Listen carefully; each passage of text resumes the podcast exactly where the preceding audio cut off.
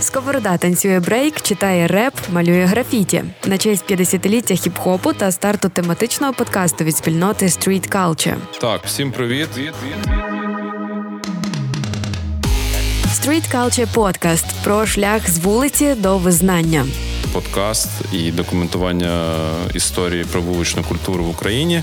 Жива історія та вайбові розмови із першопрохідцями 90-х на SoundCloud, Spotify, Google та Apple Podcasts. Перший подкаст про вуличну культуру від Street Culture та Сковорода радіо. Всім привіт! Street Culture подкаст. Новий випуск. Сьогодні ми говоримо про стрітбол, про вуличну культуру стрітболу, про культуру, про спорт і про становлення стрітболу. І сьогодні ми знаходимося в Урбан Кемпі, в стрітбольному вайбі, в івент-простірі біля нас. Мурал, баскетбольна стійка, корт і мій добрий друг Станіслав Світлицький, Українська стрітбольна ліга, Street Culture, Red Bull, дуже багато різних стрітбольних, баскетбольних проєктів, Ліга героїв і дуже. Хоці ще команда, слемданки, шоу, кейси, дуже багато всього було за ці роки. І вчора відкрився Urban Camp. І сьогодні ми в такому суперцікавому просторі, андеграундному вайбі будемо розмовляти про становлення вуличної культури стрітбол, бо я вважаю, що стрітбол, як і ти вважаєш, що це вулична культура, і це вайб, і це люди, це енергія, і вже після цього це типу, професійний спорт, олімпійська дисципліна. Ось, і перше питання. Швидкий інтродюс. Хто такий Станіслав Світлицький? З чого все почалось? Як це такий швидкий інтродюс? Всім привіт. Швидкий інтродюс. Давайте так. Станіслав Світлицький – це чувак з робочого заводського навіть району Харкова, з Клочківської. Я можу охарактеризувати себе стандартними словами чи термінами, наприклад, як ентузіаст, активіст вуличних культур. Мабуть, все це буде вірно. Я фанат баскетболу, стрітболу, фанат, як ти правильно сказав, саме вуличного двіжу.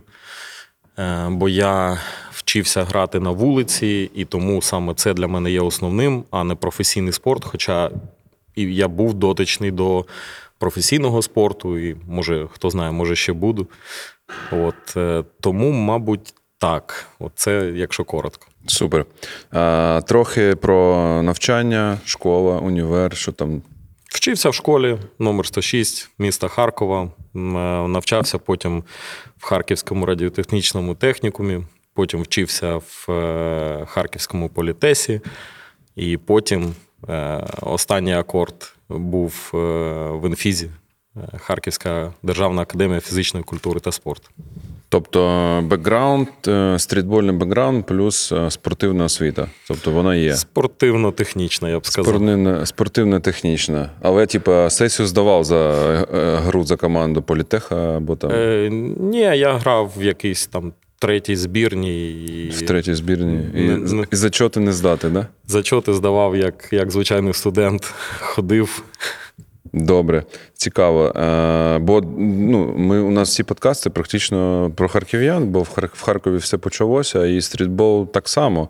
Звідки взявся стрітбол в 90-ті роки в Україні, в Харкові і, як все оце, а звідки з'явилася інформація, що є, одне кільце, є корт, вулиця, культура, і от звідки воно все взялося? Прийшло це до нас, мабуть, з появою інтернету, може навіть трошки раніше на якихось там VHS-касетах записи, але це прийшов формат стрітболу не на одне кільце, а саме в форматі 5x5 на вулиці. Це славнозвісні мікстейпи команди And1. От. Це який рік? Це десь там 90-ті, не знаю, чесно, зараз так не згадаю. От. А саме турніри почались всередині 90-х. Nike проводив Blacktop Battle в Києві, точно пам'ятаю. Потім естафету перехопив Adidas. Він прийшов з великою серією. Здається, це навіть світова серія була Adidas Streetball Challenge. Угу. От це, мабуть, такі перші великі турніри. І в Харкові, от, на моїй пам'яті, саме Adidas такий був... Ну, для мене особисто геймченджер, тому що я побачив те, чим я хочу займатися. Тобто я побачив круту атмосферу, там 200 команд на площі Свободи в Харкові і відчув, що от я хочу зробити так само, але більше не про спорт, а про те, як я бачив там от на цих касетах, більш трушно. А звідки ви взяли касети? Я не пам'ятаю. Ну, це важливо, просто... Ну ми не крали, це точно. Да? Ну, їх просто треба було десь взяти, десь купити. Хто продавав? Не знаю. Якщо в порівнянні з хіп-хоп-культурою, то був Green Screen, Green Screen Studio, звичайно. І там теж був стрітбол. От, чесно, не буду брехати, не пам'ятаю, але, ну, то, що я переписував аудіокасети в Green Screen Studio, це 100%. Тобто хіп-хоп був вже в стрітболі, хіп-хоп, типу, він і був такий хіп-хоп-вайб, який, типу, закохав тебе в, ну, в стрітбольну двіжуху. Так, звичайно. Я згоден з тим, що стрітбол є тим останнім елементом хіп-хоп-культури, тобто коли перелічують всі складові, я ще додаю, що є ще стрітбол, бо це саме на стрітбольних турнірах, там десь на вулицях Нью-Йорку чи на кортах навіть баскетбольних, там все це починалось, тому так, хіп-хоп невідривно був і залишається пов'язаним. Тобто він, ну мені здається, що хіп-хоп атмосфера плюс стрітбол – це от такий супер-вайб, коротше, коли грає музон, ти в нього, ти по суті танцюєш. Так, да? Так. Як цей, типу, на Netflix кіно The Last Dance про Майкла Джордана, да? Mm-hmm. І, типу, ну, і, типу, бо це, типу, деякі плеєри кажуть, що це типу, танець, тому що є музика, і, типу, так, є такі, типу, ти вкачуєшся, воно тобі заряджає, і ти можеш створювати нереальні штуки. Окей, тобто стрітбол, саме стрітбол, типу, а хто зробив Nike? Хто це робив? Це був Nike, от Adidas стрітбол. Хто це були? Чесно, я не знаю, хто був підрядником. Мабуть, з якимись офіційними організаціями вони працювали. От, але... Ну, типу, Федерація баскетболу України на тоді? Можливо, я не знаю, чесно. Тоді я був суто, дивився на це суто з позиції гравця, і було не так важливо, хто це робить. А скільки років тобі було? Ну, якщо це 6 чи 7 рік, 16. 16, мабуть. От, я пам'ятаю, що на перший турнір от, було 2 знакові події. Це я навчався на першому курсі технікуму. І ми з хлопцями дуже заздалегідь готувались саме до турніру, а потім ще готувались до відкриття першого Макдональдсу в Харкові. І в нас такий був план, що от ми приймаємо участь в турнірі, а потім йдемо в Макдональдс. Так. І я не знаю, що там більш важлива, яка подія була. Тобто ком'юніті з технікуму була, як команда називалась перша ваша на стрітболі? Ох. Ну, ще є прикол, що цього моменту, що типу, формуються команди хаотично, і у них є назви. І це фішка стрітболу. Так, це як це прояв творчості для багатьох гравців. Вони дуже заздалегідь там обговорюють, як саме вони хочуть назвати команду, якісь там гра слів, і не завжди це коректно і цензурно. І навіть приходиться... Це креативна частина. Це 100% креативна, але я ж кажу, що приходиться навіть відмовляти, іноді казати, що пацани. Це too much. Це вже за червоною лінією. Ну, як називалась команда? Я пам'ятаю, ти мені розказував, що команда з технікума, от, чуваки з твоєї групи, да, в технікумі, ви назвалися якось там, як називалося? Я думаю, що ми назвались ХРТТ. ХРТТ, ось. Це Харківський радіотехнічний технікум. От. І, до речі, прикольна історія, ти ж також її знаєш, що ми зібрались через 22 роки по тому, от, нещодавно... Так. Це, здається, був сезон, останній сезон до війни. І ми зібрались з хлопцями в такому самому составі, в Харкові. І, звичайно, менш вдало прийняли участь в турнірі. Але така символічна подія була. Добре. А скільки було? 97-й – це перший, да? Стрітбол, в Харкові. А до цього ви в Київ не їздили? Ніхто не збирався. Це були локал, двіжухи, да? Тобто не було... Для Києва кияни, так. В Харкові харків'яни. Не було такої культури. Тобто... Це був перший ґрунт такий, який створив, по суті, мувмент. Я думаю, що це не був ґрунт. Це було як поштовх, особливо для організаторів, особливо для чуваків, які там в себе в містах роблять змагання. І це як приклад того, до чого можна там наблизитись, до того масштабу, до центральних площ міст.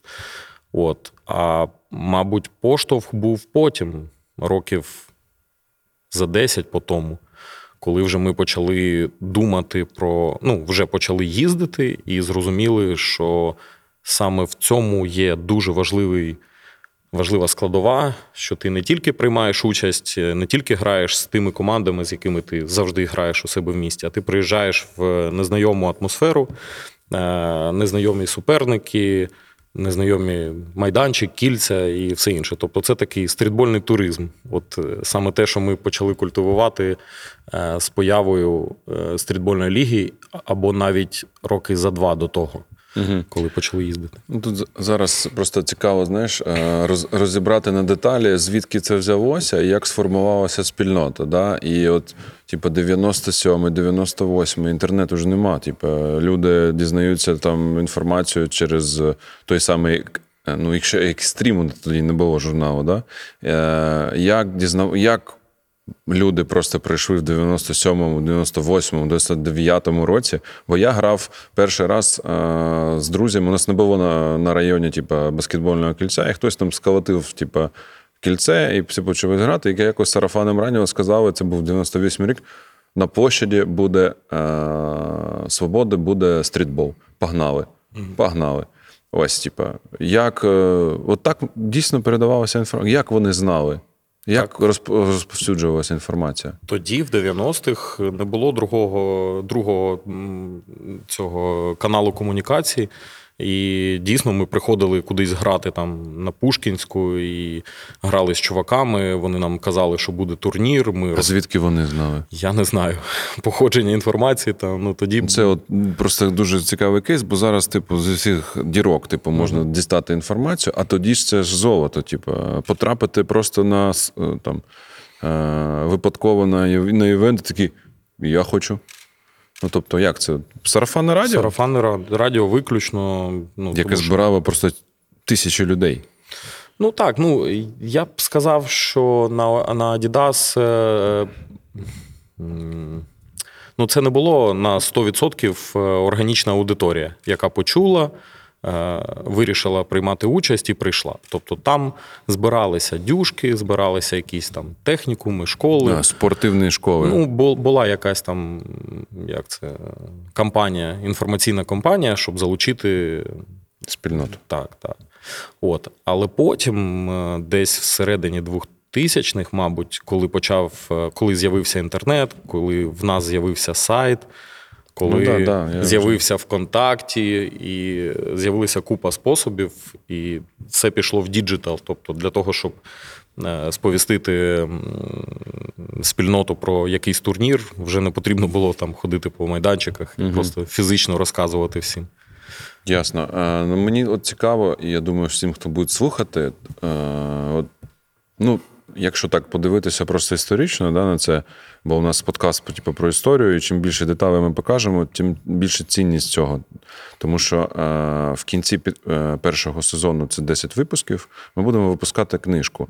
Да? І чим більше деталей у нас є, тим більше потім люди дізнаються, як би це було тупо складно, да? І взагалі, як це органічно створилося. Тому мені здається, що створилося якраз ці Adidas стрітбол, пам'ятаєш, що була Diadora? Звичайно. Diadora стрітбол челендж, да. І там завжди був... я пам'ятаю, я був на 98-му, 99-му, і 2000-й був Diadora, і там вже був репчик, і там вже був брейчик. І це був паралельно таке становлення хіп-хопу, і стрітбол був реально частиною хіп-хопу, да? Як, в принципі, і в Штатах, просто про це мало хто знає. Ось, і мені здається, що оцей, типу, турніри Nike, Adidas, Diadora, тоді бренди давали гроші і робили на цьому маркетинг, і вони, в принципі, створили спільноту стрітболу в Україні. Це так можна сказати? Ну, я б сказав, що це сукупність факторів. Тобто це не лише великі бренди, які вкладали гроші в ці турніри. Було дуже багато моментів. Які ще були, окрім типу, брендових івентів на великих площах, де збиралися тисячі учасників, ділилися на команди 3х3? Ну, я ж кажу, в нас були реально рольові моделі, And1, потім там Нотік. Звичайно, що це там майже всі... А трохи про And1. Давай трохи про And1, бо це теж важливо, бо це якраз і є, типа... А це ж теж бренд. Це теж бренд кросівок, бренд спортивного одягу та взуття, який також організував в Америці команду. Вони зібрали найкращих вуличних гравців і поїхали таким туром, який потім, точніше не потім, він одразу отримав назву «Мікстейп-тур». Тобто вони приїжджали в умовний там Чикаго, грали з найкращими гравцями локальними. І там, можливо, хтось мав шанс отримати запрошення в команду. Все це фільмували, робили мікстейп, і потім мікстейп розлетався по світу, його там передивлялись просто до дірок. Зараз можна так трохи сказати, що Netflix знову випускає, зараз качає типу, спортивну тему, і є, типу, сезон, серіал And1, і там прям дуже цікаві штуки, як вони просто ці касети розносили по ком'юніті, давали, передавали, типу, дуже прикольно. І це теж, типу, суперформування. І це була якраз відмінність від NBA, да? То, що в один час, типу, And1 став крутіше за NBA. Було таке, да? І потім, типу, гравці з And1 їх запрошували в NBA грати, да? Так, були кейси досить вдалі. Там той же Скіп Тумайлу, Рафі Ролстон, він грав досить непогано в NBA. Але ти правильно кажеш, що був тренд, і взагалі це вулична культура, саме культура вуличного баскетболу в Америці, вона, це, з чим би порівняти? Це модно, тобто на ліги, які проходять на вулицях просто 5х5, майже завжди приходять гравці NBA, і вони приходять не лише як селеби, що вони прийшли просто потусити, а вони приходять як гравці і сказати, звичайно, що вони там сильніші, ніж ті, хто грають на вулиці. Але для чуваків з вулиці це мотивація, і це завжди дуже цікаво. Наприклад, в брейкінгу, да, у нас є така штука андеграунд. І в андеграунді є дуже круті чуваки, які, типу, андеграундні селеби, да, які, типу, показують суперрівень, але вони приймають участь в батлах великих. А якщо, типу, є зірки, типу, да, які там в батлах приймають участь. І коли зірки приходять на андеграундні батли, то вони прикурюють. Є ж така сама історія, типу, що андеграунд стрітболу може бути крутіше, те, що я бачив там за Last Dance і в And1, типу, що є круті чуваки, які можуть надрати, типу, NBA-всіх гравців. Мабуть, в Америці настільки вже ця піраміда і вертикаль баскетболу, вона підпорядкована, тобто там шансу, що залишиться хтось на вулиці, хто крутіше, ніж гравці NBA, він мінімальний. Тому що якщо ти талановитий чувак, то тебе система виштовхує наверх, і ти хочеш, не хочеш, ти отримаєш дуже там крутий вигідний контракт. І, взагалі, просто ж ми ж про історію, тож намагаюся дістати від з тебе, типу, цікаві моменти, типу, бо я знаю, що чуваки, є круті типи, там ці, я не знаю імен всіх, але там приходили, судя по цим серіалам Netflix, про стрітбол, що типу, чуваки приходили і просто їх укатували там супертіпи. Ну, чувак з НБА приходить, грає, його розкатує просто там, як маленьку дитину, типу, крутить там локальні тіпи, і він просто збирає речі і йде додому. Типу. Раніше таке дійсно було, і є там дуже багато легенд там про чуваків, які там протягом одного дня, граючи в 3 різних лігах, набирали 200 очок. Ну, щоб ви розуміли, топовий результат для гравця – це там 30 плюс, тобто 30, 40, 50 – це взагалі ну, топ-левел. А чувак набирав 3 по 70. І ну, дійсно, такі історії були. Були дуже круті данкери, які ну, володіли супер-стрибком. Вони там є легенди, коли чуваку вішали, це, здається, Ерл Менігод, йому вішали 20 баксів на верхній край щита, ну, залазили, просто вішали і казали, що якщо ти дострибнеш, то 20 твоя. І він стрибав і забирав 20, а він там зростом, умовно, там 1,80 м. Тобто такі історії дійсно були. От, але я ж кажу, в Штатах індустрія настільки вже прозора, що там від... Ну, від... Соціальний ліфт такий, якщо ти тупо граєш так. Супер, тебе побачать і одразу злітаєш. Так, і тебе побачать ще на етапі шкільному, і ти вже в студентському баскетболі вже будуть знати, що ти будеш грати в NBA. От. В Україні я вважаю, що ну, це не зовсім правильно казати про людей, але матеріал, тобто потенціал людей, які грають на вулиці, він просто колосальний. Я знаю людей, які... Вони не грають в класичний баскетбол, бо вони, як і я, там самоучки, вони вчилися грати на вулиці. Але потенційно це люди, які могли б ну, там, до топових світових змагань з баскетболу 3х3 прийти. Подкаст про українську вуличну культуру. Зараз перейдемо до українського стрітболу. Давай розкладемо культурну частину, бо ніхто, всі думають, що стрітбол – це типу гра на 3х3, але я вважаю, ну, моя думка, може ти додаш ще щось, що стрітбол – це культура і це совокупність гра 3х3, 2х2, 1х1, да? Потім фрістайл, потім слемданк. Да, і потім трьохочкові, ну, китки, типу, різної складності, як вони називають? Трікшот. І оце все, якщо поєднати те, що поєднується там в УСЛ, да, і те, що поєднується в стрітбольних івентах, то це і є культурний код. Що ще є, що відрізняє стрітбол як культурний мувмент вуличної культури? Ну, я б сказав, що традиційні такі складові, як музика, як... одяг, то є певна мода. Наприклад, коли я грав, було дуже респектово, якщо в тебе найширші шорти, найдовші шорти і найбільша і найширша футболка. Наприклад, я, якщо ти пам'ятаєш перші харківські турніри, я купив собі на секонд-хенді, в мене була футболка 8XL, от, ну, така десь в плечах, і з відрізаними рукавами. Вона як просто як парус. І це прям топ. Да. От. Зараз мода інша. Зараз більш NBA диктує, як гравці вдягаються, як вони, в чому вони грають. Стрітбольний лук. Лук, саме так.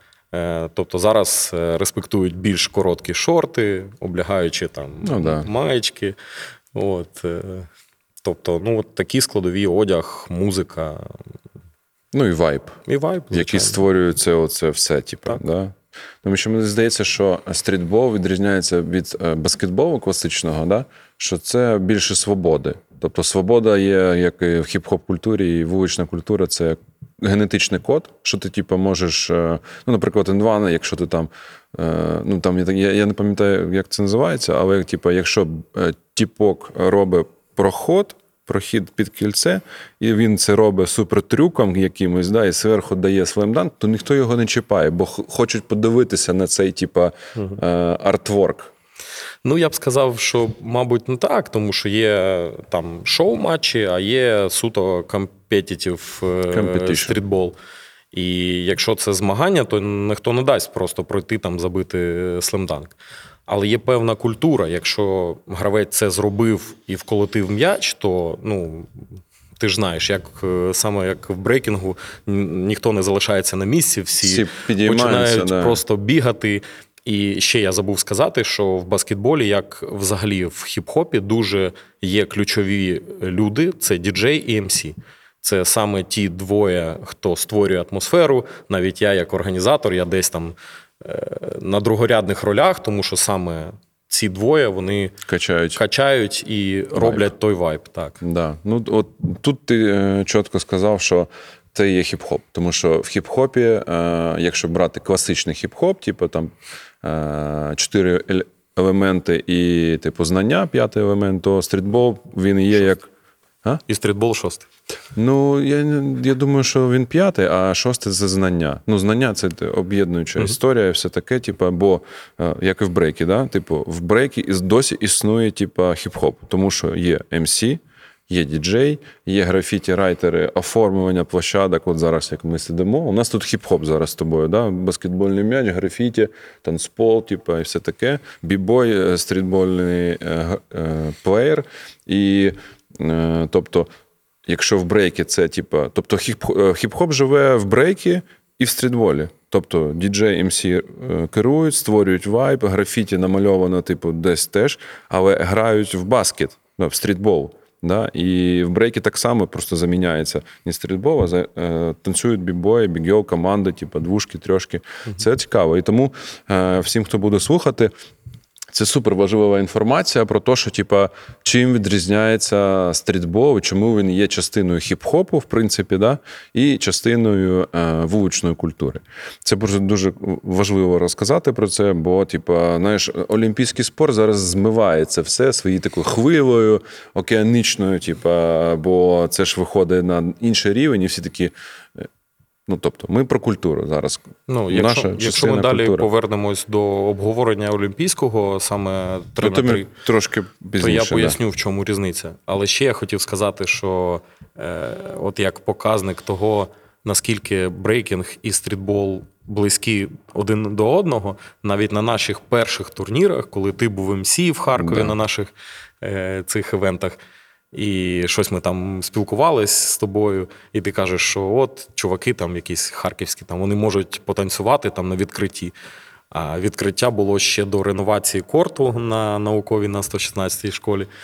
І чуваки просто виходять танцювати, і хтось починає твісти, фігачити просто на асфальті. Альф. Лібе Альф. Я кажу, андеграундний кот. Як він це робить? Він травмує собі руки. Та ні, це ж андерграунд, все нормально. Да, ну, типу, є така штука, конкрет. Конкрет under my feet, це, типу, коли ти танцюєш на асфальті, ти маєш бути супер, типу, скіловим типом, щоб це робити і не отримувати при цьому ніяких травм. Ну, коротше, це така окрема медитація. Але ти підвів дуже круто до наступного питання, типу, часи становлення Української стрітбольної ліги, розвиток, відмінність від баскетболу, культурна подія, яка виросла просто на районі. Наукова, 116-та школа, це просто мека вуличного, ну, стрітболу. Да, і давай про це, про спільноту, про оцей мувмент з району на всю країну. Ну, про це. Становлення, тут варто відзначити, що це... я не хочу, щоб люди думали, що там стрітбол народився в Харкові чи відродився в Харкові. Я завжди кажу, що будь-які події, будь-яка історія – це, перш за все, люди. І в нашому випадку це так само. Це просто в певний час, а точніше в 2008 році відбулось це накопичення критичної маси правильних людей в різних містах країни. І так відбулось, що ми перезнайомились один з одним там протягом 2-3 років до цього. І просто все говорило про те, що має з'явитися якийсь всеукраїнський проєкт, який буде об'єднувати от саме цих ентузіастів, людей, які в різних містах, в Харкові, в Одесі, десь там в Донецьку ще фігачать турніри. Ну, перший ж турнір був на 116-й школі в Харкові. Тобто це мій особистий, так. Ну, УСЛ-овський. Перший УСЛ. Ні. Перший УСЛ-овський турнір офіційний був в місті Южне під Одесою 27 травня, якщо я не помиляюсь, 2009 року. Це перший офіційний турнір першого сезону. Угу. От. До цього це був, типу, тести. Ну, був окремий фестиваль, типу. Так, так. Adidas, хочу вже сказати, воно вкарбовувалось. Угу. 116 стрітбол челендж. Правильно? Так, двічі ми провели, по-перше, в 2007 році. Перший турнір було 27 команд. Наступного року ми провели другий турнір, було більше 100 команд. Приїхали команди тоді ще з Челябінську, з Москви. Угу. І ще, здається, хтось був з Білгорода. Ну, тобто росіяни там приїжджали. От, і потім вже в 9-му році це було як частина стрітбольної ліги. Ну, тобто ідея. Звідки взялася ідея створити УСЛ і, типу, після цих двох типу, турнірів, да, спільнота сказала, вау, це круто. Ну, я пам'ятаю, просто сам я бачив, типу, слемданки, смува, чуваків різних, які просто на такому голодному стилі, з такими скілами просто ламали кільця. Типу, і це був такий вайб, грав хіп-хоп, це був район. І я такий думаю, так вони такі самі, як ми. Тільки вони грають в баскет, а ми танцюємо брейк. І, типу, це було цікаво, да. І, виходить, це, типу, було два пілоти, і потім всі побачили, і звідки ідея була в тебе? Це твоя ідея взагалі? Це моя ідея, і я завжди, коли мене питають, як от прийшла ідея, я відповідаю, що в той час складніше було не створити щось спільне, аніж його створити. Тобто для мене це було супер очевидно, що я хочу там з цими пацанами, дівчатами, які роблять турніри в своїх містах, я хочу мати щось більше, ніж просто там їздити один до одного в гості там, і хочу робити проєкт.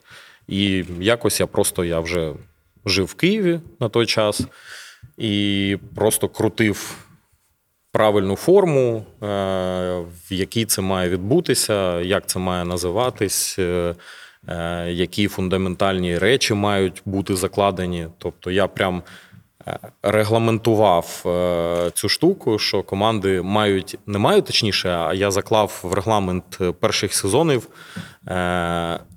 такий мотивацію для команд їздити в інші регіони. Тобто, туризм, да. Це вообще, це мобільність. Так. Насправді це крута мобільність, андеграундна мобільність така. І це було дуже круто, тому що от це найбільш такі сімейні тусовки були, коли там просто люди там, зі Східної України, там, з півдня приїжджають кудись там в Івано-Франківськ чи навпаки там Захід, їде там в Донецьк. Там. Такий мувмент почався і... Це був який? 2009-й? Ну, це почалось там трошки раніше, але в 2009-му це прям новий поштовх був, тому що з'явилася ліга, з'явилася мотивація для команд потрапити в фінал ліги, і вони почали їздити прям, ну, було, мабуть, команд 10-12 досить сильних, які потім грали в фіналі, і от вони просто мігрували країною. Давай тоді. Перша ліга, 2009 рік, скільки міст було? 10. 10 турнірів. Міст. І ти їздив на всі 10. Тобто, давай ще скажемо про команду. Ти ж не такий об'єм, типу, самому це дуже складно зробити. Хто ще був, хто допомагав? Ну, кор-команда. Перші роки моя команда, це всі організатори у всіх містах. Тобто, до організаторів в містах. Ну, самому складно. Я вів сайт власноруч, я вів соцмережі. У мене не було команди, в мене, здається, тільки у 12-му році, через 3 роки після першого сезону, до мене долучились Олежа Любімов, угу. До мене долучився Бодя Бортніцький. І це так наша кор-команда, яка от, ну, найбільше там проіснувала як такий Ну, кор-команда, менеджмент. А всі інші були просто представники по містах, які такі саме були закохані в стрітбол, так. І вони просто... А вони самі тобі писали, чи ти їх знаходив? Ні, це все органічно. Ми, наприклад, там, з Серегою Стразовим, там, це мій дуже близький друг. І... Да, Одеса. Також представник... Також ком'юніті хіп-хоп культури. Брейкінгу, представник брейкінгу. Там, з Серим ми познайомились, ми приїхали командою в Одесу, розвалили там його команду, там виграли його турнір, і він там щось там незадоволений був, що якісь там харків'яни приїхали там. А от трошки про команду ти говориш? Це хоч ці вже... Так, це Heroes of the Cords, так. От, трохи про Heroes of the Cords, тому що це паралельний мувмент з USL. Це ваша команда. Так. Ну, це насправді такий... Не хочеться називати локалізація And1, але саме, На такому фундаменті, да, ідейному? Так, натхнення було саме звідти. Нам хотілося також зібрати найкращих гравців українських. І спочатку це було досить штучно. Тобто я просто писав, я знав крутих гравців по всій країні і намагався їх якимось чином там зліпити в одну команду. Потім я зрозумів, що це не працює, і в нас було 3 міста, які фактично і являли собою команду Heroes of the Cords. Це Харків, це Донецьк, це Запоріжжя. От представники цих міст в різних там складах, от вони їздили. Давай про імена скажемо, хто це був? Харків це був я, це був Діма Смув, Діма Кривенко. Це був Дімон Купріянов, Серега Книж, Костя Должиков. Вони просто будуть зараз слухати, їм буде дуже приємно. От, Донецьк, це був Вітя Ковальчук, фанімен. Стан був занадто молодий на той час. Він тренувався і готувався. Потім долучився до нас. Донецьк, Вітя Ковальчук, Стас Зелений, Льоха Патрік, Патрікеєв, Денис Євдокименко і ще там кілька пацанів, Юра Поляков, які там періодично долучались до складу. І Запоріжжя – це Андрій Смаковський Смак, це Ліпа, Діма Ліпавцев, це Фред, Серега. Такі там... це такий фундаментальний перший склад, так? Так, Віталік Намета ще Запоріжжя. От, і ці хлопці, от вони так само, як ОСЛ мала таку філософію під собою, так і команда мала філософію. Тобто ми приїжджали не тільки, щоб виграти турнір, а приїжджали, щоб показати стиль, щоб зробити це не тільки там результативно. Приклад, показували приклад. А зробити, перемогти не просто результативно, але й ефектно. Тобто це як таке ДНК команди. Так, це певний стиль був. І дійсно всі знали, що якщо там Heroes of the Cords приїжджає, то варто подивитись ігри. Буде батл. Так, що буде видовищно. Да, я пам'ятаю ці часи, що цікаво, те ж саме, як там паралель брейкінгу, що ми коли теж взялися так само в 7-8 році там продовжувати історію Харків-Репа-Сіті і різних брейк-івентів, то ми теж, ніхто нічого ж не робив, і ми, просто зробили, каже, піду поучаствую. Прийму участь, і так само і ви робили. Ви і організовували, і участвували. Це був такий, реально прикольні часи, що, ніхто нічого не робить, а хочеться, але ти нічого не можеш. І ти, такий зробив весь менеджмент, всіх зареєстрував, і там такий, так, зараз я трохи. І потім ти і туди, і сюди, там, людина швейцарський ніж. Да, і такий менеджмент, в принципі, в тебе, що, так, зараз я тут з'їм бутер, тут я зроблю, зараз афішу, потім я, всім напишу, тут прес-реліз, так, тут цей, ти, такий людина в осьминіг, який, створює все так, ти сюди, ти це робиш, ти сюди, ти це, тобто такий, це реальне лідерство. Як казав мій викладач філософії в технікумі, дилетант широкого профілю. Звучить про нас. Як ти сказав? Вчитель філософії в технікумі. Це взагалі просто такий зірочка. Да. Ну, це, я вважаю, що це типа, ну, природна історія, типа, або ти, або нічого не відбувається. І ти таки береш просто цю відповідальність і несеш на неї, і далі ти вже створюєш команду. Тобто 2009 рік – це типа рік народження УСЛ, становлення і розвиток всеукраїнського нетворкінгу, спільноти, подорожі, туризм, мобільність. І це андеграунд. Так. Скільки, що було далі? Далі був 12-й і 13-й роки. Це, мабуть, найкращі з точки зору фінансування та... Ні, з фінансування лише 13-й рік. От, мабуть, з точки зору охоплення і кількості та якості турнірів, от 13-й рік це був прям топ.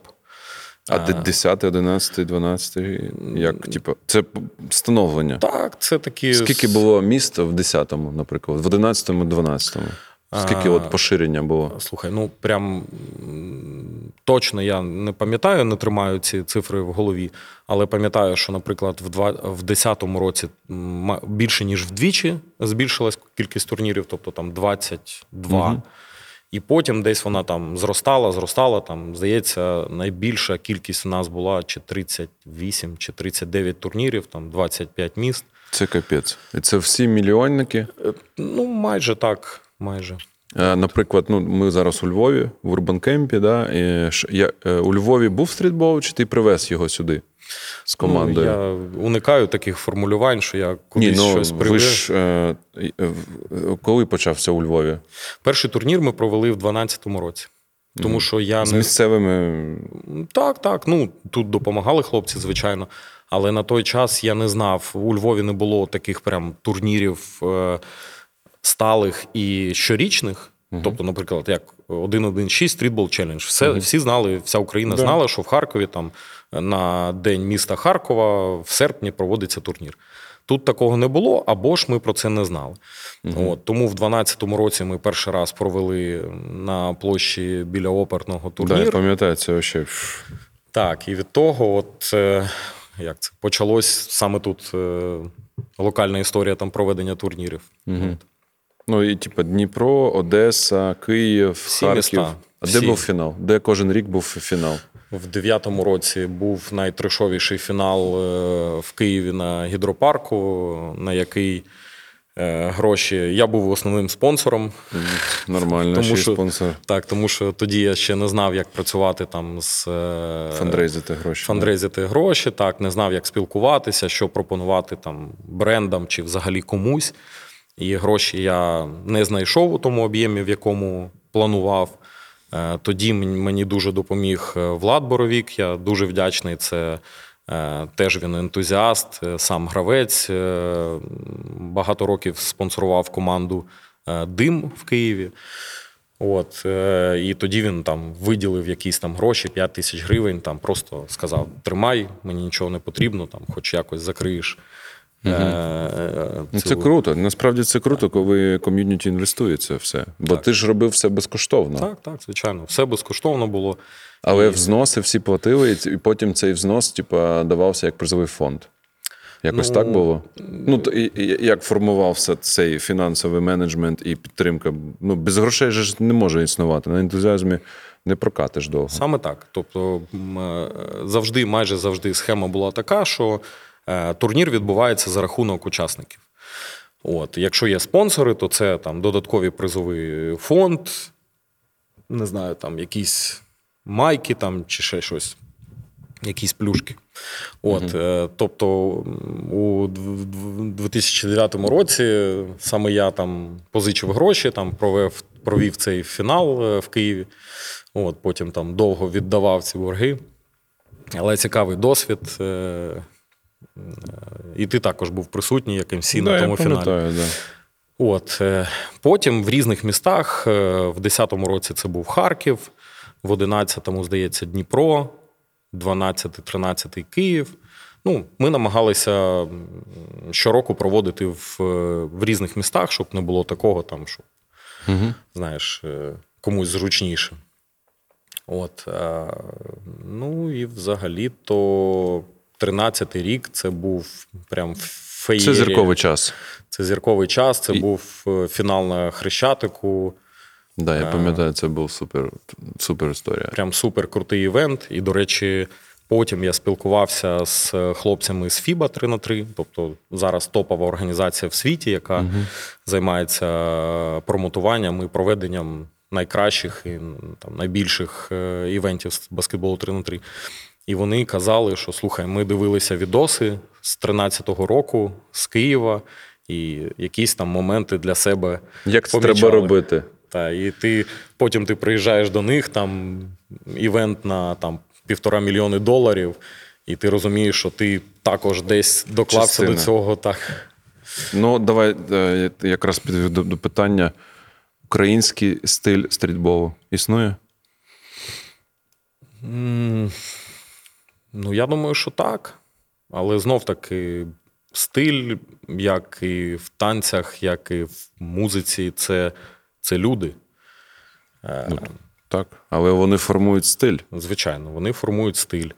От, просто зараз... Чи є відмінність? От, знаєш, типу, о, це український стиль. Є така, типу, от коли там, ну, кажемо, там, саме відомі команди, там, типу, які там грали, там, відомі люди, да, там, ну, Смув, да, супер самовідомий, Слимданкер, да, фристайлери, там, Стан, Нітро і вся команда Heroes of the Cords. От якщо запитати там чуваків, я не знаю, з Латвії, чемпіонів олімпійських, що вони скажуть? Український стиль? Чесно, не знаю. От в данках, звичайно, що в нас супер круті данкери. Світовий рівень, да. Так, там точно є свій стиль.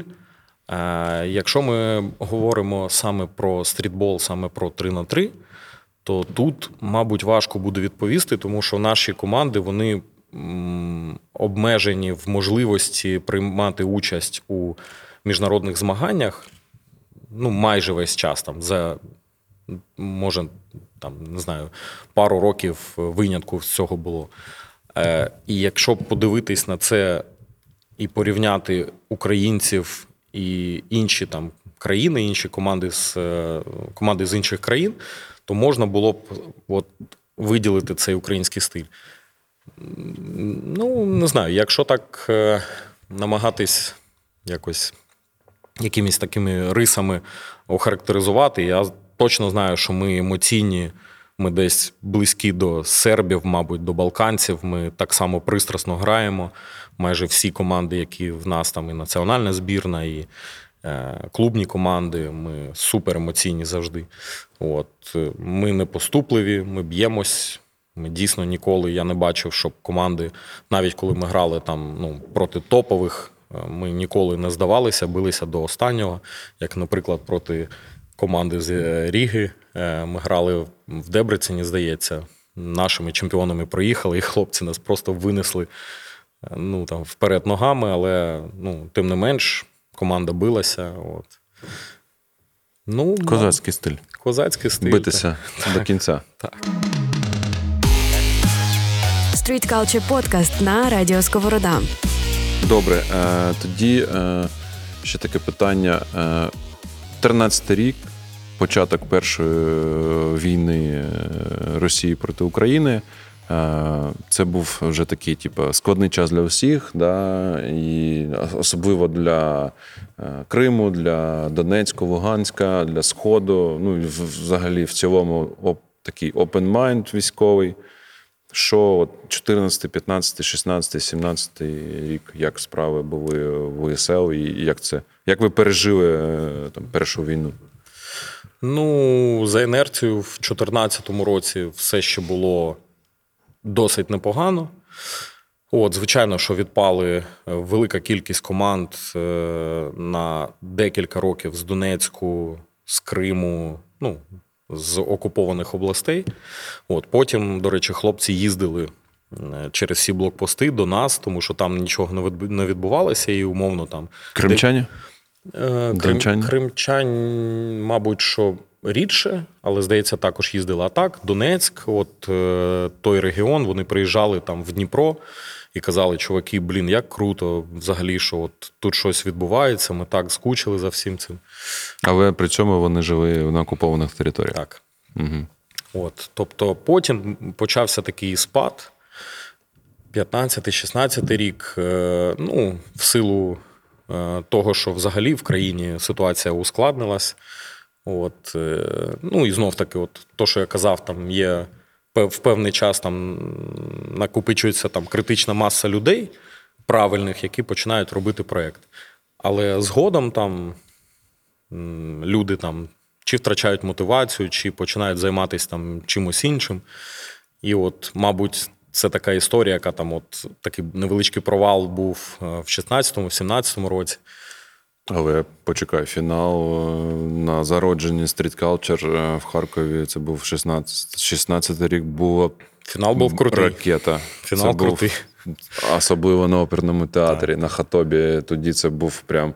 Ми починали Street Culture, я пам'ятаю, як ми всі були заряджені після того, що нас почала підтримувати міська влада і дала нам ресурси фінансові, типу, ми такі все бахаємо саме найкраще, типу, бум-бум-бум. Я пам'ятаю, що цей суперкорд, які і, типу, дзеркальна струя, хатоп, вайб, типу, вуличний, типу, і просто вечір.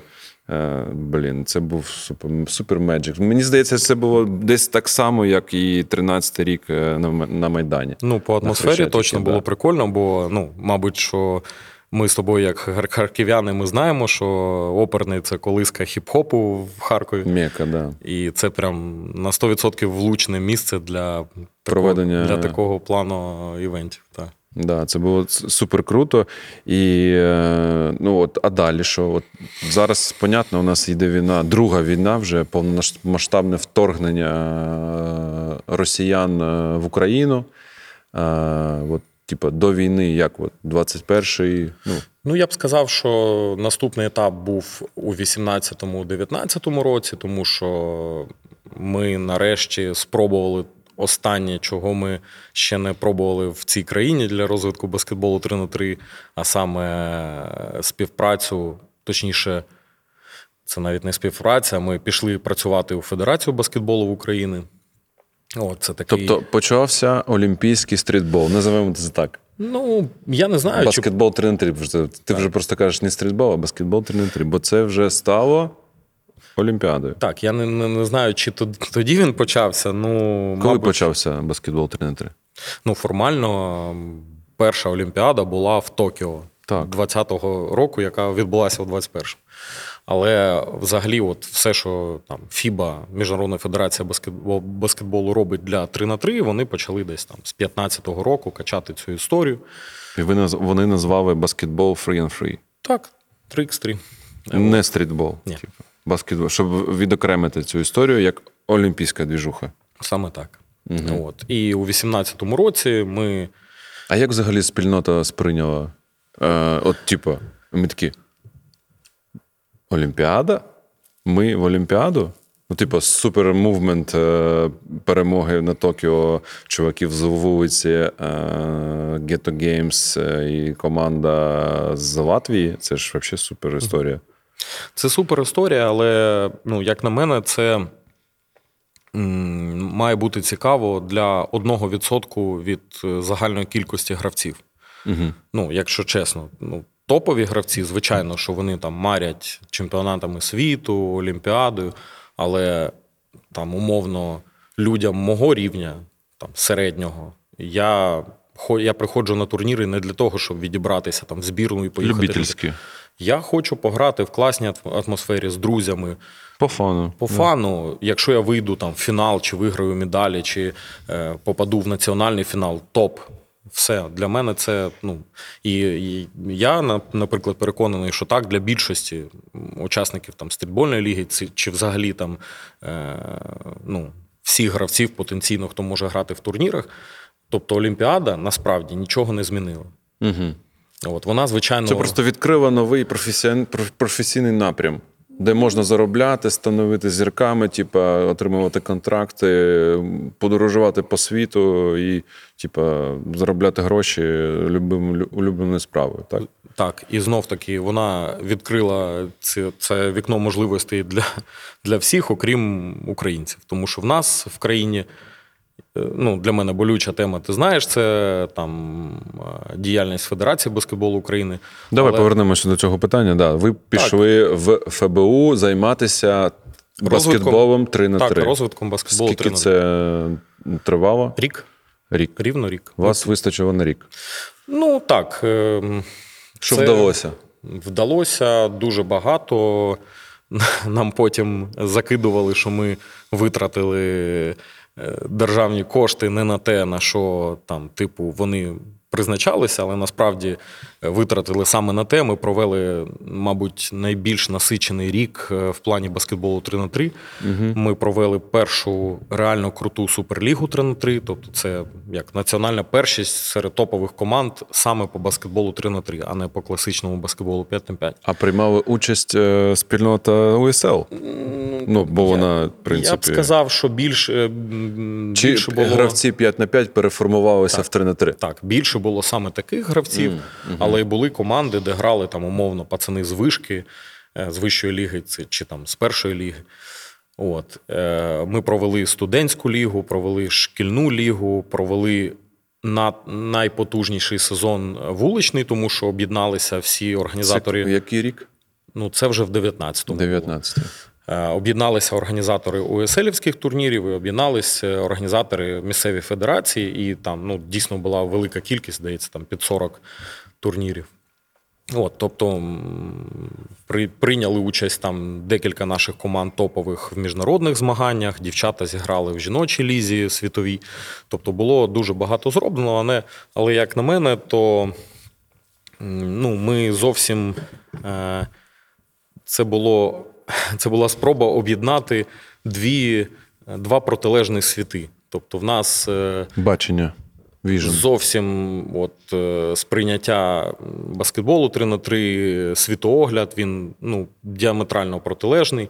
І ми просто на якийсь певний час, на рік зійшлись. Спробували, і потім це бажання розійтись, воно було ну, як в мене, ну і моїх хлопців, так і Федерації баскетболу. Угу. Ну, такий досвід, да. Поганий досвід, але типу, цікавий досвід. Я пам'ятаю, ти їздив по світу, подивився на світ, подивився, як працює система. Типу, я знаю, що ви там намагалися ну, типу, фанатично зайти в світову серію, їздити по всіх FIBA челенджерах і отримати перемоги. І вдалося досягти левелу збірної? Ну, дивись, я хочу зауважити, що у світову серію, саме в World Tour, ми зайшли до того, як Федерація баскетболу туди потрапила. Ми були перші. Українська стрітбольна ліга була... Партнерами з FIBA. Ну, це не партнери. Нам надали статус нашій лізі відбірково. Ну, так, тобто точно, ми наші чемпіони отримали право представляти країну в Дебрецені, в Угорщині на одному з 7 мастерсів. Тобто найкращі турніри. От, і це двічі чи тричі, мабуть, було до того, як ми почали працювати з федерацією. Угу. От, щодо подорожей, так, я реально вдячний за цей досвід. Я був менеджером чоловічої збірної, з дівчатами також декілька разів подорожував. Реально було прикольно подивитись, як FIBA організовує турніри в різних містах світу. Угу. От... Ну, сказати, що це якийсь там прям супер унікальний досвід, мабуть, ні. Я вважаю, що ми десь там з 15-го року готові проводити не гірші турніри, аніж зараз. Всесвітнього рівня. 100%. Питання лише в довірі від влади і фінансуванні. Тобто досвід дозволяє проводити такі самі... Тобто, ну, мені здається, що коли ви прийшли в федерацію робити 3х3, тобто з'явився в Україні баскетбол 3х3, і в нього потекла енергія УСЛ і енергія професійного спорту, да, типу 5х5 баскетболу, які типу, там не могли себе реалізувати, бо типу, баскетбол 3х3, баскетбол 5х5 – це типу, вообще різна гра з різними вообще, стратегіями, тактиками і різними вообще, підходами. Да? І, виходить, ви якби, згенерували цю історію, попрацювали рік, і далі вона пішла сама і якось там живе. Да? Типа, є якісь результати зараз? Ну, наприклад, от, до війни, до повномасштабки? Розділю питання на дві частини. По-перше, я вважаю, що цей рік – це модель того, як має працювати спільнота 3х3 от вулична з офіційними організаціями. Тобто, коли, як ти кажеш, енергія ентузіастів, тих, хто робить івенти і взагалі займається цим не за зарплату, а тому, що це любить, і чиновників, які від держави мають опікуватись там баскетболом 3х3. Але, на жаль, в нашій ситуації ми не зійшлися з президентом, з генеральним секретарем в нас. Ну, я ж кажу, ми... Інші погляди, інші... Світогляд. Просто... Інший вік. Ну, мабуть. Покоління – це також... У вас є бекграунд ще, це теж, типу, у вас є своя думка, у вас є свій погляд. Типу, на жаль, що вони так не скористалися цим вашим досвідом, типу, і не створили супермувмент, як, наприклад, вдалося в брейкінгу, да? Бо проведемо ще раз, ми йдемо разом, типу, з 2007-2008 року, і, типу, і брейкінг теж став олімпійським, ми назвали це Olympic Breaking, да? Спортивна складова, теж професійна.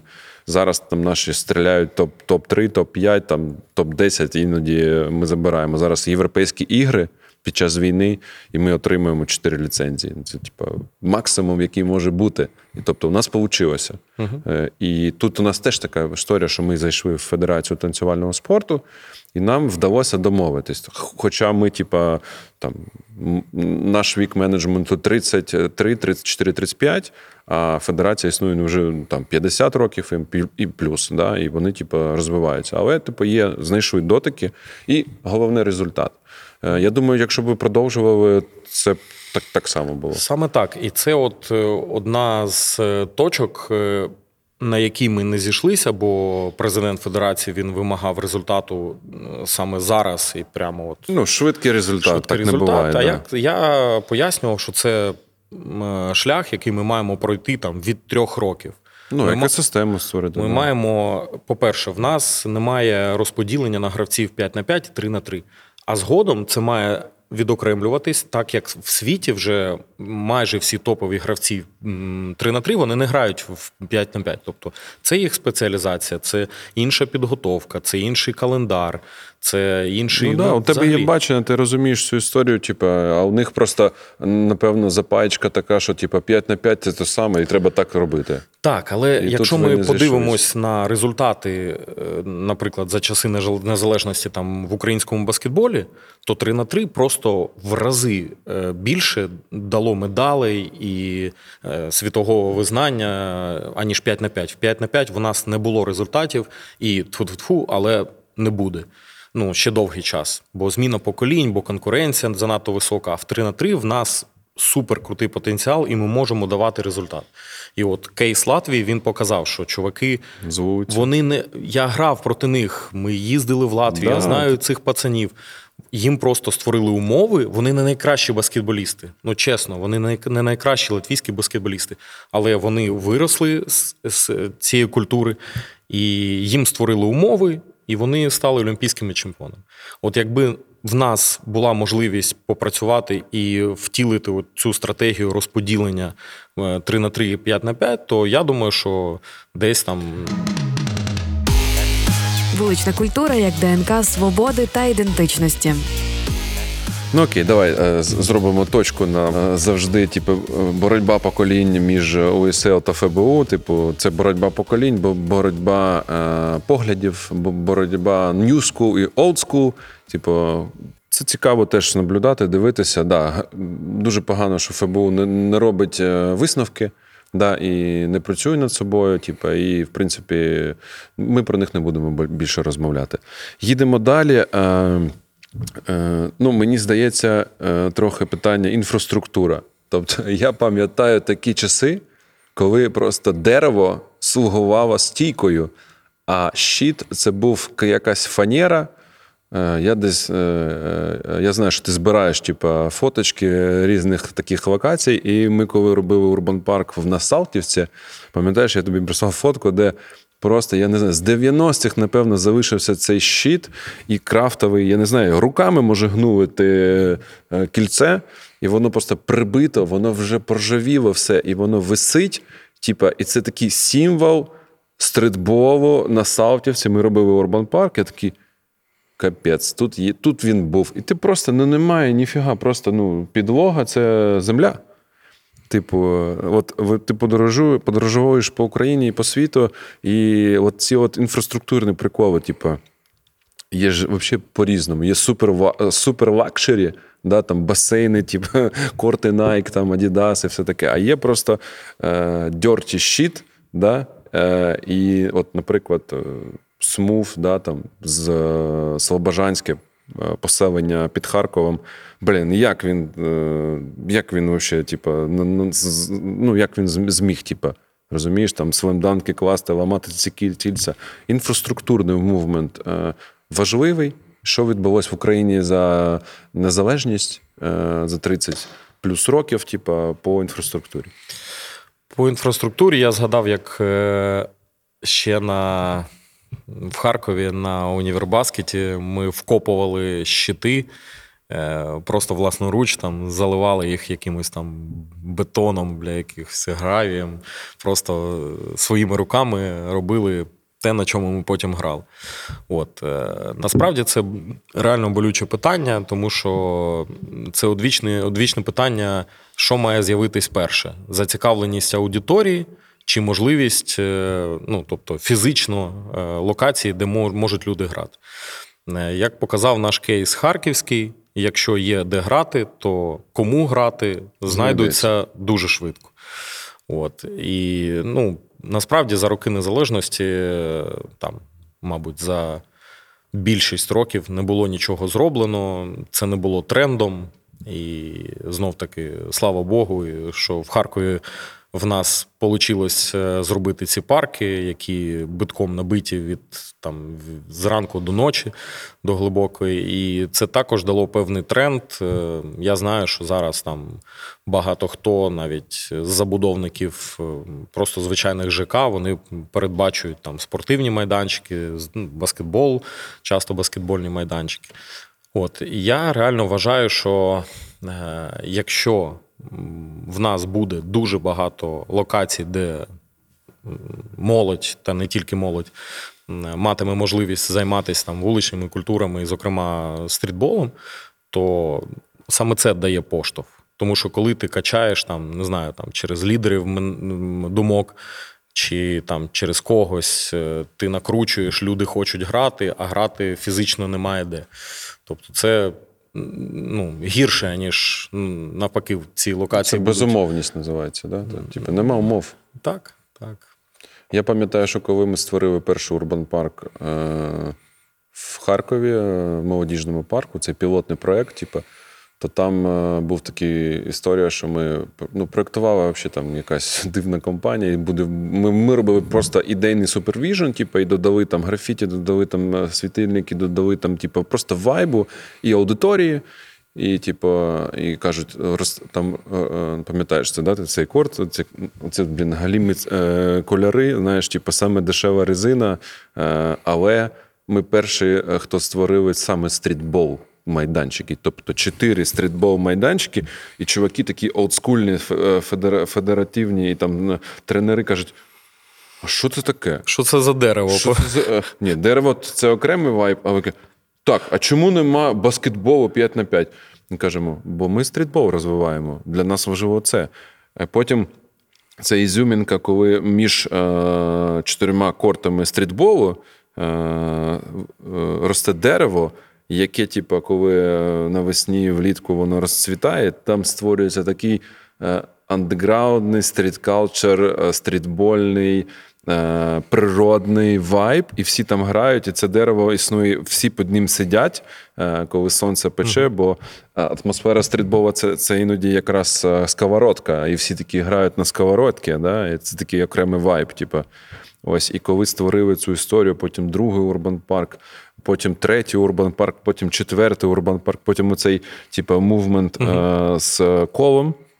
Ну, він, звісно, не працює, одно кольцо завжди не працює. Типа, да, це арт-історія прикольна, але не працююча. Але, типа, зараз вже на стрітбол ти приходиш не тільки просто пограти. Там, я розумію, що для тебе, там, я пам'ятаю твій пост, коли біля твого дому зробили міні-урбан парк, такий урбан-двір, да, і там з'явився баскетбольний корт, і я розумію, що для нашого покоління це просто сльози. І, чувак, якщо в мене було 20 років тому, я б зараз, напевно, був, типа, Майкл Джорданом. Я зараз розумію, особливо зараз під час війни, як воно працює, як люди приходять і грають в стрітбол. Я думаю, що через інфраструктуру зараз, яку ми створили, да, типу, нашої спільноти, всією командою, там, по президентській програмі на ВДНГ, то стрітбол отримав свій простір.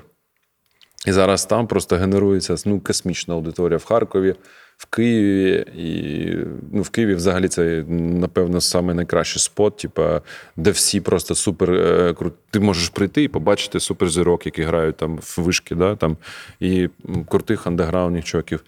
Ну, і мені здається, що, типу, чим воно креативніше. От це реально стрітбол, він креативний, хоча на ВДНГ в Урбан Парку є, типу, баскетбол 5х5, і є трибуни. Оце коли почали з трибуни, я пам'ятаю той вайб на відкритті з президентом, і наступний день це був, ну, напевно, релоад, да? Культура, типу, і такий мувмент, і програма президента «30 урбан парків». Я пам'ятаю, як ми просто все це проєктували, неслися, як це все неслося. І баскетбольне ком'юніті зараз переважне в урбан парках. Тобто ми зробили статистику, навіть під час війни перше місце в урбан парку займає скейт-парк, бо там 4 види катання, да, там скейт-ролики, BMX, самокат, а на другому місці завжди стрітбол. Тобто, як ти, ну, твоя думка, от ти бачиш, з'являються нові герої? Та з'являються 100%. Наприклад, вчора, отут під час майстер-класів, точніше, до майстер-класу і після майстер-класів, тут грали хлопці, зокрема, ну, місцеві львівські хлопці, я їх бачу там на турнірах. І от я їм включав тут музику з телефону, ну і так щось, сидів, слухав. І от так прикольний момент був, коли вони там, два хлопця стоять там біля мене і так щось дивляться на кільце, і один каже, та, ну тут нестандартна висота, щось в мене там на районі там чи вище, чи менше, так, а отут іще корт гуляє, тут щось яма якась. І я просто впіймав себе на думці, що якби я в їх там 17 чи 18 років от просто потрапив в таку локацію з пластиковим кортом, з таким світлом, з репчиком просто на фоні і з кільцем, я просто сидів і пускав слину. Так. Ну, я не знаю, я цінність. Просто... От. Я не до того, що, ну, це, звичайно, прикольно, що пацани, ну, в них рівень вимог вищий, ніж в нас колись був. От. Звичайно, що є нові герої, звичайно, що такі місця, як Урбан Парк, вони генерують таких героїв. Органічно, причому. Так, так. От, наприклад, в Києві я досить часто приїжджаю туди на корти і приїжджаю не як гравець, а просто проходжу повз, так, подивитись. І бачу реально, що це супер, ну, супер локація, вона завжди, майже завжди наповнена, завжди черга стоїть. От, тому інфраструктура, якщо все вдасться, все, що заплановано, зокрема президентська програма, я думаю, що це прям така реборн буде і культури, і нашої, і взагалі всіх вуличних культур, які поряд. Вчора спілкувалися з Тамілою Ташевою з Криму. Вона прийшла на відкриття Урбан Кемпу, приїхала з Києва. Вона бореться за Крим, Кримська платформа. ось в команді президента, і вона побачила Урбан Парк і каже: ми хочемо в Криму, щоб це було. Я кажу: на Петрі. Да, реборн буде потужний, і от зараз питання, наше тут 15 хвилинок є максимально, питання цінності спільноти, цінності стрітболу, і зараз іде війна, і ці цінності дуже прям працюють. Давай от стрітбол під час війни, повномасштабка, як спільнота типу працює. Я знаю, що ти, ну, як і вся наша команда Street Culture, волонтерить, військовим допомога, гуманітарка, житло. Що робить УСЛ-спільнота? Ну, якщо узагальнити, то УСЛ-спільнота в моєму обличчі опікується хлопцями з нашої спільноти, які зараз воюють. На фронті. Так, їх, багато? Ну, їх, мабуть, більше, ніж я знаю, але десь близько сотні. Це прям безпосередні учасники турнірів, яких я особисто знаю. Там. От. Звичайно, що, мабуть, їх більше. Але це от саме та кількість, про яку я знаю і з якими я постійно на зв'язку. От. Тобто за час війни цієї повномасштабної ми дуже багато зробили, допомогли хлопцям.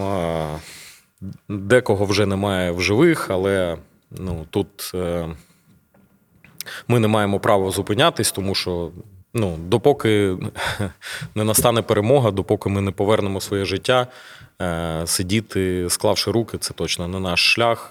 Він не був нашим шляхом до війни, він і не є нашим шляхом зараз. Тобто збираємо, купуємо, передаємо на фронт, дуже багато всього. Благодійні турніри. Трохи про це. Так, турніри повернули ми, до речі, з львівськими хлопцями, з Ростіком Зєліком і з Денисом Головко. Зробили перший турнір взагалі в Україні з початку повномасштабного вторгнення, в травні минулого року. На Пороховій, да. На Пороховій, так. Зібрали на той час щось там більше 100 000 гривень. От. Ну і після того робили турніри. Тут робили теж. Тут робили, так, в листопаді минулого року. На ВДНГ робили. Так. Ну, для мене взагалі це таке дуже питання особисте і складне було, тому що я, наприклад, певний час, ти пам'ятаєш, на початку війни я вважав, що взагалі не на часі проводити турніри, івенти. От, але добре, що в мене є от ці хлопці, баскетболісти, які в лавах ЗСУ, там, НГУ та інших там силах. І я можу порадитись. Я звертався до них і питав їх думку, як ви вважаєте, чи взагалі доречно проводити такі івенти. І, ну, не знаю, може так співпало, але там 100% кажуть, що робіть, і ми ж за це воюємо. Тобто це не тусити в нічному клубі під час там комендантської години. Це спорт, це правильні івенти і допомога, яку ви в рамках івентів збираєте, вона прям адресна. Ну і це увага. Це ж важливо. Типу, тобто я просто бачу всю стріткаутер-спільноту в різних напрямах, да, від райдер-ком'юніті, там, екстремальної вуличної культури, хіп-хоп-культура в цілому, хіп-хоп-денс, брейкінг, стрітбол та інші. Вони всі включилися. Ну, тобто, це реально покоління, яке, в принципі, боролося за своє існування в мирні часи.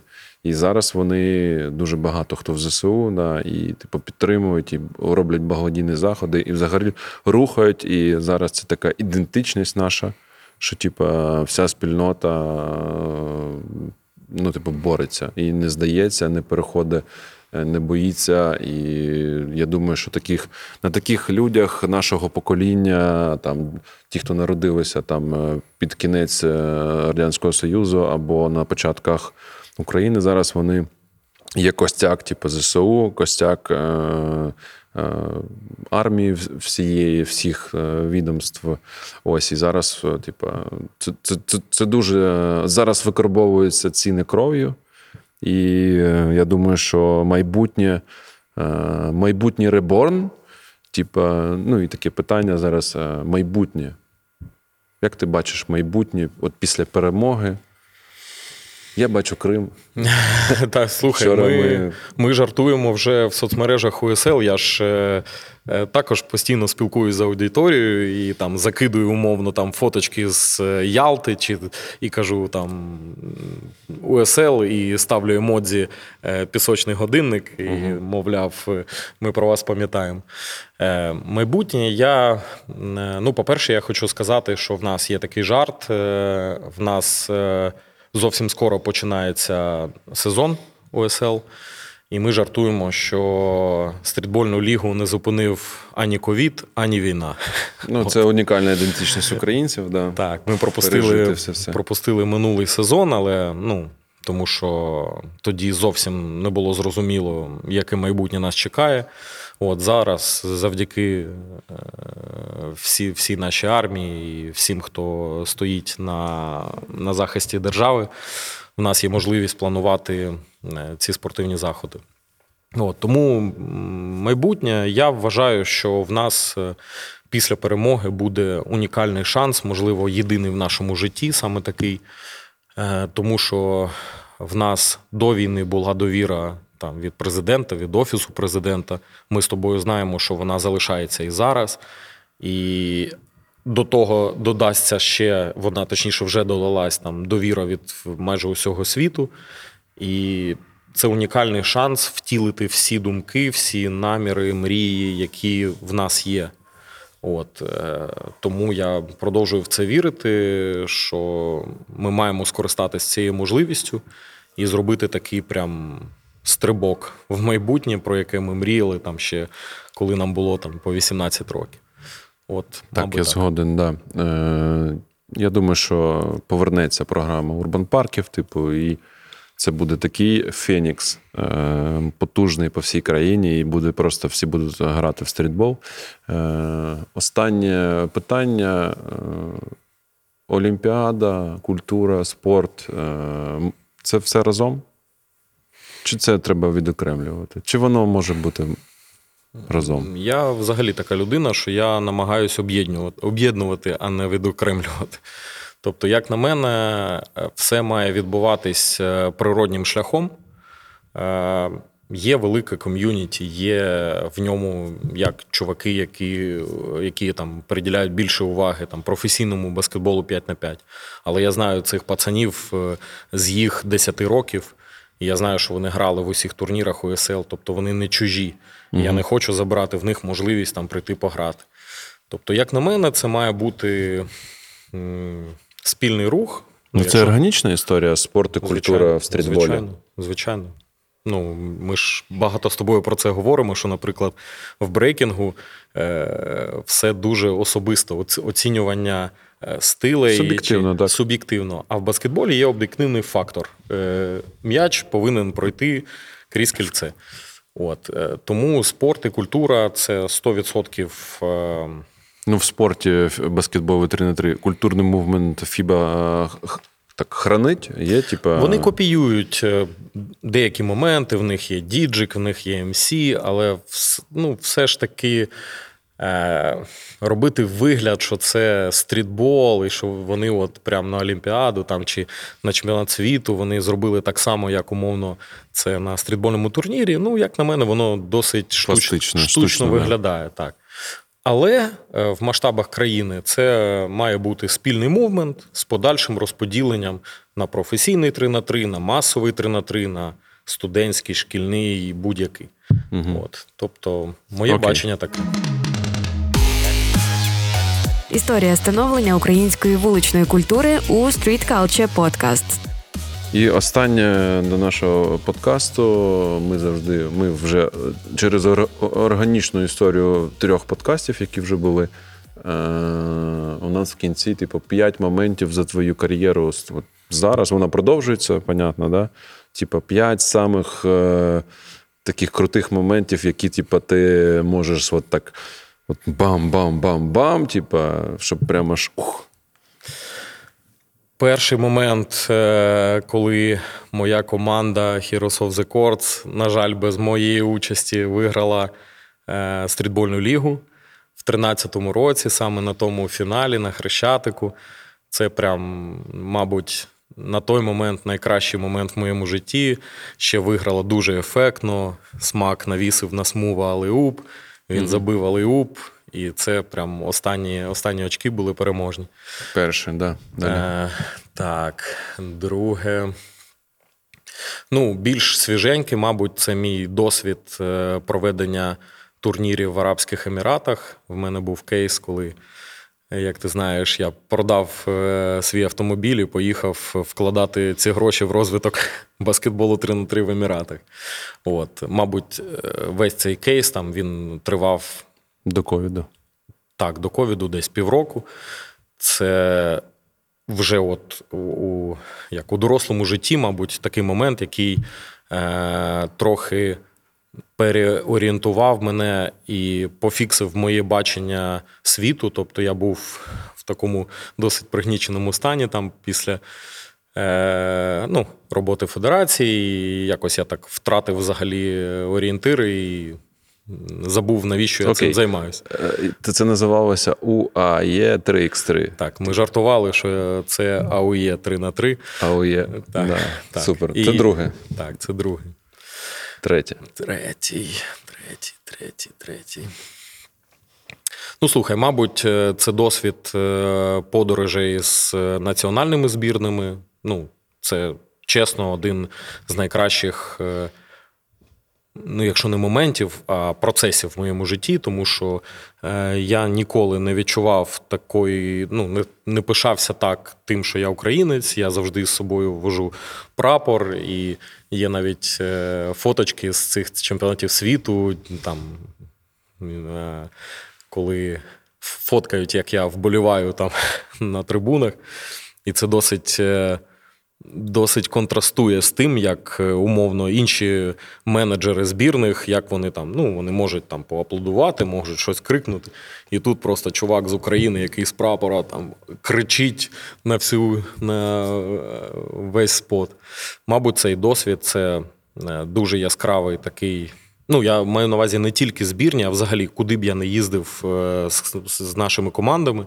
Оце, мабуть, те, що запам'ятовується, всі ці історії, всі подорожі. Клас. Це прям супер. Це третє. Так, це четверте.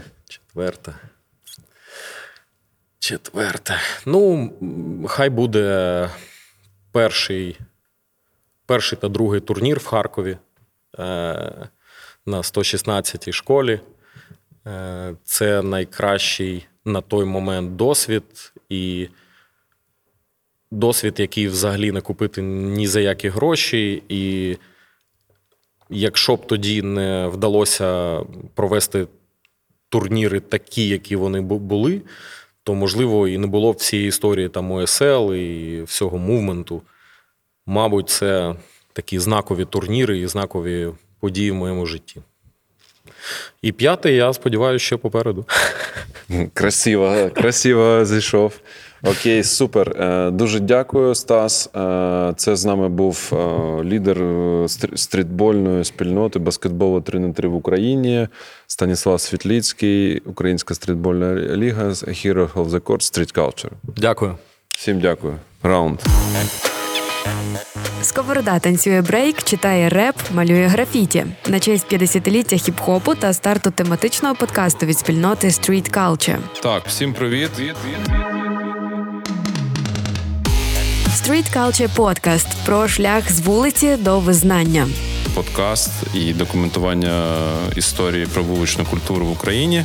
Жива історія та вайбові розмови із першопрохідцями 90-х на SoundCloud, Spotify, Google та Apple Podcasts. Перший подкаст про вуличну культуру від Street Culture та Сковорода Радіо.